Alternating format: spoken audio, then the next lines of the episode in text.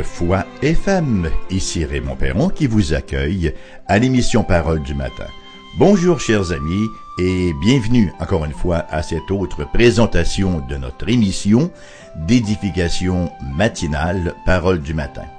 Alors, nous en sommes toujours dans l'épître de Paul aux Romains et nous avons commencé lors de notre dernière émission le chapitre 6, nous avions vu en fait les dix premiers versets et nous nous étions quittés sur une note en suspens, en quelque sorte, comment appliquer toutes ces vérités qui nous ont été présentées par l'apôtre jusqu'à maintenant? Alors c'est ce que nous ferons donc ce matin. Cependant, en début d'émission, aujourd'hui là, j'aimerais commencer en faisant un petit test avec vous j'aimerais vous poser la question suivante. Combien de fois, jusqu'ici dans l'Épître aux Romains, Paul a-t-il exhorté ses lecteurs à faire quelque chose? C'est-à-dire, combien d'exhortations trouvons-nous dans les premiers cinq chapitres et demi que nous avons étudiés jusqu'à maintenant dans l'Épître de Paul aux Romains? Alors, est-ce que c'est plus de dix fois, dix exhortations? Est-ce que c'est plus de trente? Ou si c'est moins de cinq? Vous pouvez avoir une réponse plus précise si vous voulez. Alors, je vous ai laissé quelques instants pour y penser. La réponse est zéro aucune exhortation ne nous a été donnée jusqu'à maintenant par l'apôtre Paul dans ces cinq premiers chapitres et demi de son enseignement. Tout ce qu'il a fait jusqu'à maintenant, ça a été de nous exposer ce que Dieu a fait pour nous. Dans ce verset 11 de l'épître aux Romains du chapitre 6 que nous allons lire maintenant, nous allons voir que nous avons une première exhortation. Alors permettez-moi donc de vous lire cette portion de Romains chapitre 6 verset 11. Nous lisons ce qui suit. Ainsi, vous-même, regardez-vous comme morts au péché et comme vivants pour Dieu en Jésus-Christ. Ainsi donc, vous-même, regardez-vous comme morts, hein, avec Christ en fait, regardez-vous comme morts au péché et comme vivants pour Dieu en Jésus-Christ. Alors ce matin donc, cette portion-là représente la première exhortation, le premier impératif de l'épître. C'est la première fois, comme je le mentionnais précédemment, en cinq chapitres et demi, que l'apôtre demande à ses lecteurs de faire quelque chose. Et que doivent-ils faire? Eh bien, c'est ce que nous venons de lire au verset 11. Ainsi, vous-même, regardez-vous comme mort au péché et comme vivant pour Dieu en Jésus-Christ.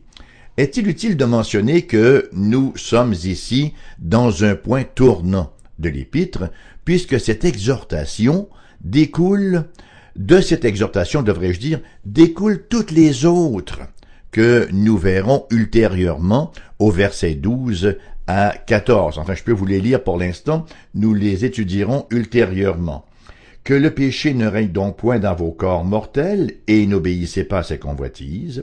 Ne livrez pas vos membres au péché comme des instruments d'iniquité, mais donnez-vous vous-mêmes à Dieu comme étant vivants de mort que vous étiez, et offrez à Dieu vos membres comme des instruments de justice, car le péché n'aura point de pouvoir sur vous, puisque vous êtes non sous la loi, mais sous la grâce. Vous voyez, dans les versets 14, les quelques exhortations que nous avons là reposent, puisent leur source, n'est-ce pas, leur racine, au verset 11 que nous avons lu ce matin.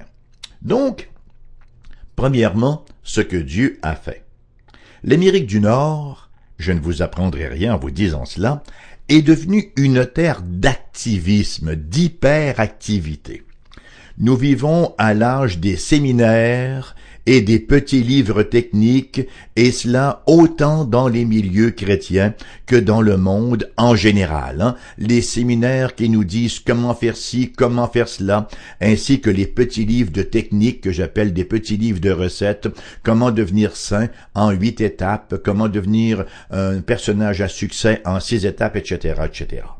Ces petits livres-là, ces petits livres-là, donc, sont généralement assez courts et ils font toutes sortes de promesses. Ils promettent toutes sortes de belles choses, des réussites, etc. Elles restent. Et ce sont des choses généralement simplifiées. Une espèce de, de, de modèle euh, synthétisé hein, de Windows pour les nuls ou la philosophie pour les nuls, elle reste. La version chrétienne de ces petits livres de recettes de vie, quasi magiques, promet une croissance rapide dans la vie chrétienne. Alors ces, petits livres-là, ces séminaires-là, nous enseignent comment devenir des guerriers dans la prière, voir comment changer le monde par la prière, comment régir nos relations avec les autres et tout ce qui touche à la vie chrétienne. Bon, écoutez, je ne dis pas que ces livres-là sont sans valeur, loin de là. Cependant que les solutions qu'ils offrent, hein, ce qu'on appelle les solutions quick fix, correspondent assez rarement à la réalité. La Bible n'est pas un livre de recettes. La, euh, Bible n'est pas non plus un livre de techniques. Ainsi, si nous lisons ces livres-là et si nous assistons à ces séminaires, nous sommes généralement déçus et parfois même nous sommes frustrés parce que on n'obtient pas le, produit qui nous était sinon promis ou à tout le moins qu'on nous avait fait miroiter. Et encore une fois, le problème n'est pas que ces livres-là, que ces séminaires-là ne soient d'aucune utilité, mais ils n'aident pas suffisamment. Et le danger, c'est que quelqu'un en arrive à croire que ça marche pour les autres, mais pas pour lui, et qu'il est conséquemment un chrétien inférieur, voire un chrétien de deuxième classe. Quelle est donc la difficulté? Bon, ce sont des livres, ce sont des séminaires qui insistent sur l'impératif. On le sait, hein L'impératif, c'est le mode qui exhorte, qui nous dit ce que nous devons faire. Si je dis va, c'est un impératif, c'est ce que je dois faire, c'est une exhortation, c'est un ordre, plutôt qu'un indicatif je vais. Alors, ces petits livres-là, ces séminaires-là, insistent principalement sur l'impératif et ils négligent l'indicatif. Et ça, c'est symptomatique de notre culture contemporaine. Notre culture est devenue tellement impatiente, avec ce qui est substantiel et ce qui demande un effort gros et prolongé. Ainsi, souvent, dans les milieux chrétiens, nous sautons trop rapidement à l'exhortation et ne prenons pas suffisamment de temps pour apprécier l'enseignement fondamental à la base même de l'exhortation. Voyez, Paul ne tombe pas dans ce piège ici dans son intérêt de voir les chrétiens romains croître spirituellement, et certainement que Paul avait à cœur la croissance rapide, la croissance constante des Romains. Pourtant, il ne se rue pas sur une exhortation, à savoir comment vivre la vie chrétienne. Il ne le fait pas avant de les avoir bien instruits sur ce que Dieu a fait pour eux en Jésus-Christ. Et c'est tout simplement parce que l'œuvre du Christ est fondamentale à toutes les sphères du christianisme. C'est la raison pour laquelle l'apôtre vient de prendre plus de cinq chapitres et demi pour leur dire voici ce que le Christ a fait. Il leur a parlé à l'indicatif et voici maintenant qu'apparaît le premier impératif sur la base de l'indicatif qui vient d'être enseigné. Ce que l'apôtre veut principalement faire comprendre à ses lecteurs ici, c'est ce que nous appelons en théologie l'union mystique des croyants en Jésus-Christ.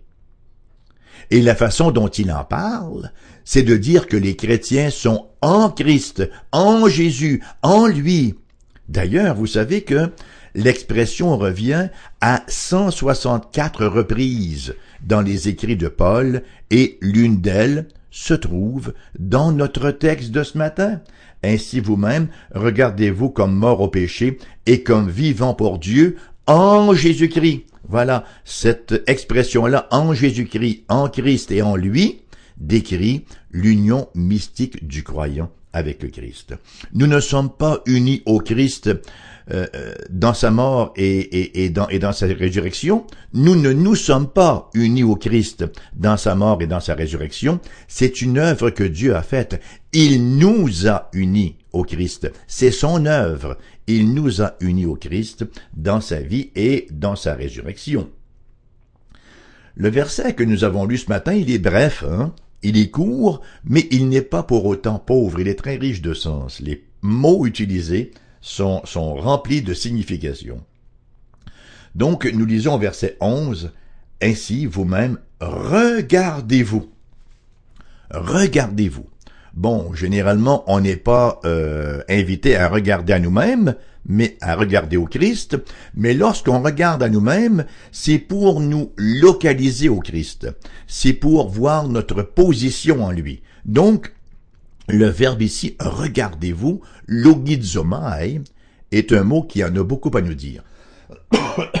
Pardonnez-moi. C'est un mot qui, littéralement, signifie créditer en fait, c'est un terme comptable. Hein? Créditer, compter, reconnaître, regarder comme, penser, considérer. Alors, c'est un mot qui a toutes ces, qui redécoupe toutes ces significations-là. Le mot logizomai, traduit ici par regardez-vous. Vous savez que dans le grec classique, il s'agit d'une expression comptable pour évaluer la valeur d'un objet ou pour considérer, pour apprécier les gains et les pertes dans un projet donné. Logizomai, ce même mot-là, est aussi utilisé en philosophie, dans le grec classique, dans le sens de raisonnement objectif et non émotif voyez, un raisonnement objectif et non émotif, un raisonnement donc qui repose sur les faits. C'est d'ailleurs ce qui a donné en français le mot logique. Logizomai a donné en français le mot logique. Donc, le double usage de ce verbe-là, logizomai, indique clairement que, que le mot véhicule une réalité, une réalité faisant mention des choses telles qu'elles sont véritablement, ce qui nous aide à mieux saisir le verset 11. Hein? Ainsi donc, vous-même, considérez, voyez cette réalité-là, voyez la logique de votre vie comme étant mort au péché et comme vivant pour Dieu en Jésus-Christ. D'ailleurs, ce même mot-là, toujours le même mot, le mot euh, a déjà été employé à 14 reprises dans la lettre, dont 11 fois euh, au, chapitre, au chapitre 4 seulement. Et chaque emploi fait référence à la reconnaissance d'un fait. Donc ce que l'apôtre est en train de nous dire ici, ainsi donc reconnaissez ce fait en ce qui vous concerne. Vous êtes mort au péché hein, et vous êtes vivant pour Dieu en Jésus-Christ. Alors c'est un mot qui fait, référence à une réalité très, très, très importante, très fondamentale. Paul n'est pas en train, ici, de faire référence à une transaction imaginaire, mais bel et bien à un fait. Et quel est ce fait? Ben, il nous a déjà été mentionné au chapitre 4, où, comme je le disais précédemment, le mot logizomai est revenu à onze reprises, alors que Paul nous enseigne que nos péchés ont été imputés mis au compte de, ont été logizomaillés, si vous me passez l'expression, mis au compte du Christ, qui en a subi le châtiment, et que sa justice nous a été logazimaillée, c'est-à-dire créditée, imputée, mise à notre compte. Voyez-vous, c'est simple, hein? C'est évident même, et aussi longtemps que nous n'avons pas saisi cela que nous n'avons pas accepté cela comme une réalité, le reste de notre compréhension de la vie chrétienne et bien sûr de la sanctification, qui est un sujet important, sera toujours boiteux. Donc, la première étape de notre croissance dans la sainteté, c'est de considérer comme vrai ce qui, en réalité, est vrai. La clé de la vie chrétienne consiste premièrement à savoir que Dieu nous a sortis d'Adam. Hein? Nous sommes tous en Adam et nous avons tous péché en lui et nous sommes tous coupables en lui. C'est ce que nous appelons le péché originel. Donc la clé de la vie chrétienne consiste premièrement à être conscient de cela, à être informé de cela, que pour les croyants, Dieu nous a sortis d'Adam pour nous placer en Jésus-Christ. Et que, en conséquence, nous ne sommes plus assujettis au règne du péché et de la mort qui va avec, hein, mais nous avons été transportés, greffés dans le royaume de la grâce abondante de Dieu. Alors, il y a deux réalités qui découlent de cela, et notre texte nous en parle ce matin. La première réalité, notre texte donc de ce matin nous dit donc deux choses que Dieu a faites pour nous et que nous devons considérer, que nous devons réaliser avoir été mises, ces deux choses-là, à notre compte, que nous devons prendre en compte. Premièrement, nous sommes morts au péché, et si nous sommes chrétiens, si nous sommes chrétiens. Hein? Si nous sommes chrétiens, nous sommes morts au péché. Ça ne veut pas dire que nous sommes immunisés contre le péché. Non plus que ça veut dire que la tentation ne nous touche plus. Non plus, et encore bien moins, que ça ne veut dire que nous ne péchons plus jamais mais veut dire que nous sommes morts à notre ancienne vie et ne pouvons y retourner. Désormais, notre affection n'est plus pour cela. Nous détestons aimer le péché. Il y a un puritain qui disait, avant notre conversion, euh, le péché, c'est quelque chose dont nous jouissons, et après notre conversion, c'est un plaisir, le péché, que nous détestons. C'est un fardeau. C'est un plaisir qui devient un fardeau. On ne veut plus l'aimer parce que nos désirs se portent vers le Seigneur et on voit le péché comme une entrave. Alors, c'est la réalité que Paul a fait clairement ressortir dans les versets que nous avons lus précisément, précédemment, pardon, les versets 2 à 7 de ce même chapitre-là, lorsque la question a été posée, demeurerions-nous dans le péché afin que la grâce abonde? Loin de là, nous qui sommes morts au péché, Comment vivrions-nous encore dans le péché? Ignorez-vous que nous tous qui avons été baptisés en Jésus-Christ, c'est en sa mort que nous avons été baptisés. Nous avons donc été ensevelis avec lui par le baptême en sa mort, afin que, comme Christ est ressuscité des morts par la gloire du Père, de même nous aussi, nous marchions en nouveauté de vie.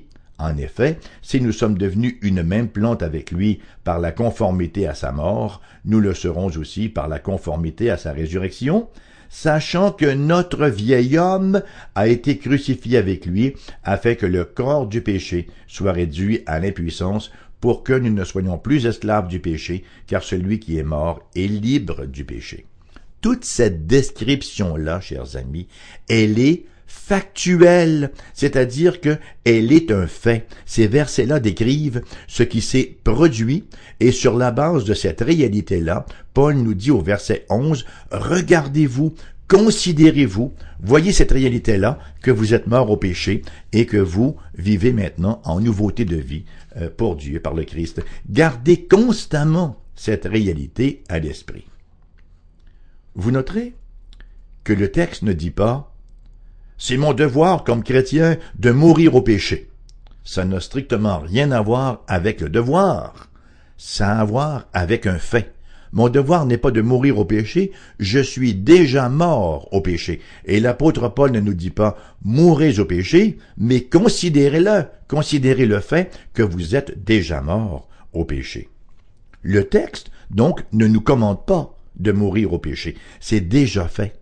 D'ailleurs, le verbe est à l'aoriste. C'est une action complète dans le passé. Nous sommes morts au péché. Le texte ne dit pas non plus de considérer que le péché, comme force agissante en moi, est mort. Non, c'est faux.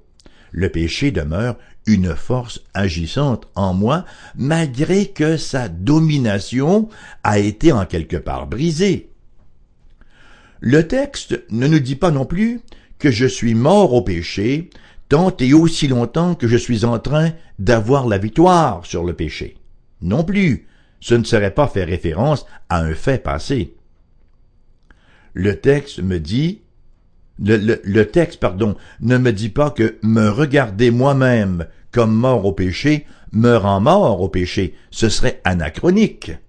Paul dit que c'est parce que nous sommes morts au péché que nous devons nous considérer comme tels. Voilà donc la première réalité. Nous sommes morts au péché, une réalité qui est indéniable.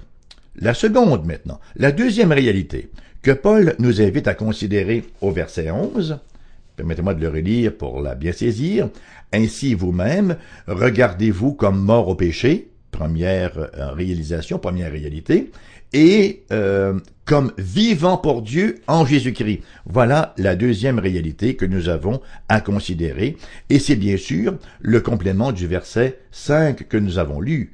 En effet, si nous sommes devenus une même plante avec lui par la conformité à sa mort, nous le serons aussi par la conformité à sa résurrection. Nous sommes morts avec le Christ et nous sommes ressuscités en nouveauté de vie en lui.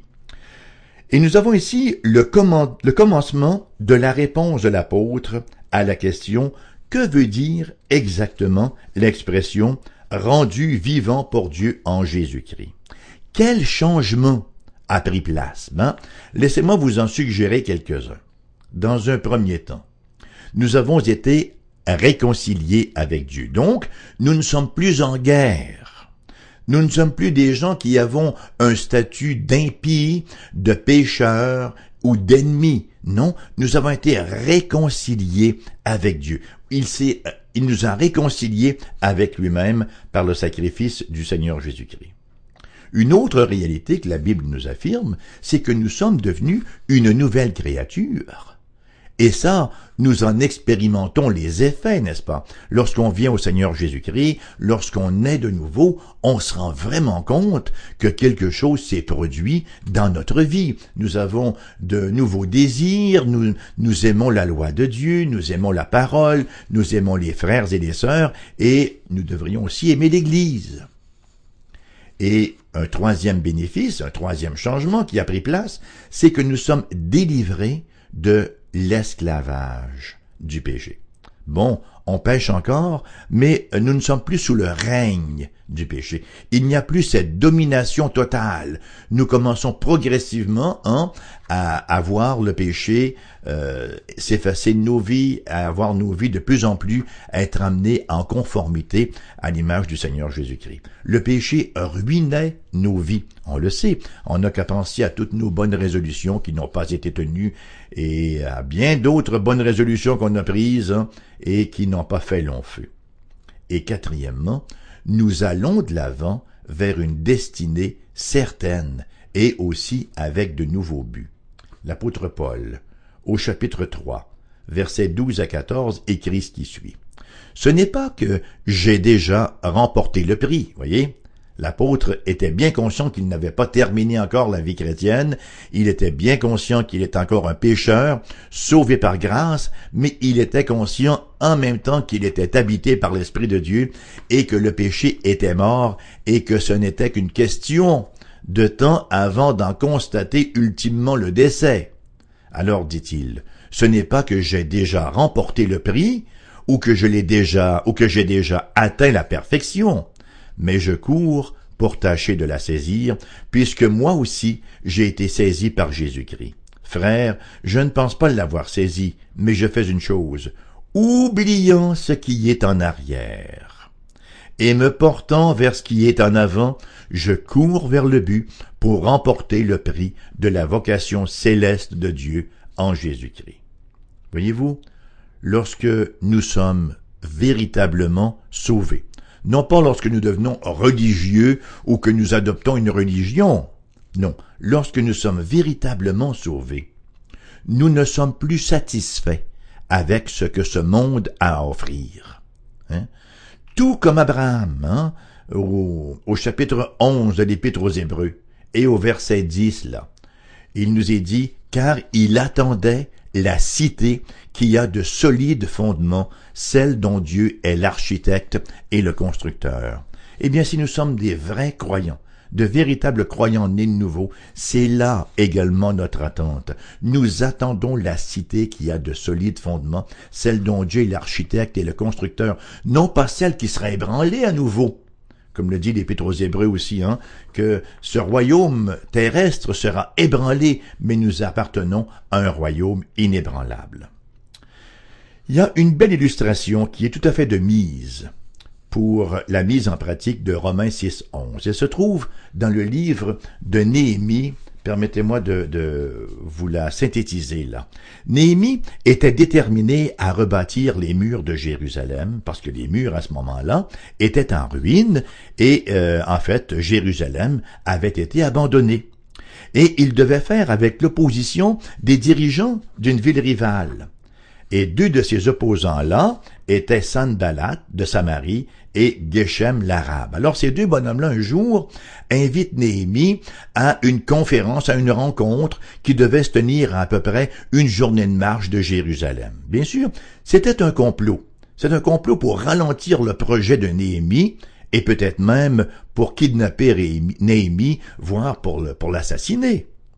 Néhémie refuse d'arrêter le travail et d'aller le rencontrer, les rencontrer. J'aime beaucoup ce qu'il nous, ce qu'il nous dit d'ailleurs au chapitre 6, verset 3 de son livre, livre de Néhémie, où nous lisons je leur envoyé des messages avec cette réponse. J'ai un grand ouvrage à exécuter et je ne puis descendre. Le travail serait interrompu pendant que, pendant que je le quitterais pour aller vers vous. Alors un peu plus tard, ces mêmes gens ont tenté de lui faire peur, bouh, ont tenté de l'effrayer avec des rumeurs qu'il y avait un complot contre sa vie. Et là, les gens lui suggéraient de se sauver, de se cacher, de fuir, et voici la réponse de Néhémie, toujours au chapitre 6, verset 11. Écoutez bien ce qu'il dit. Et ce n'est pas de l'arrogance, c'est de l'assurance dans la foi. Il va dire, si je puis trouver le chapitre 11, voilà, je répondis, un homme comme moi prendre la fuite et quel homme tel que moi pourrait entrer dans le temple et vivre? Je n'entrerai point. Un homme comme moi prendre la fuite, dit-il.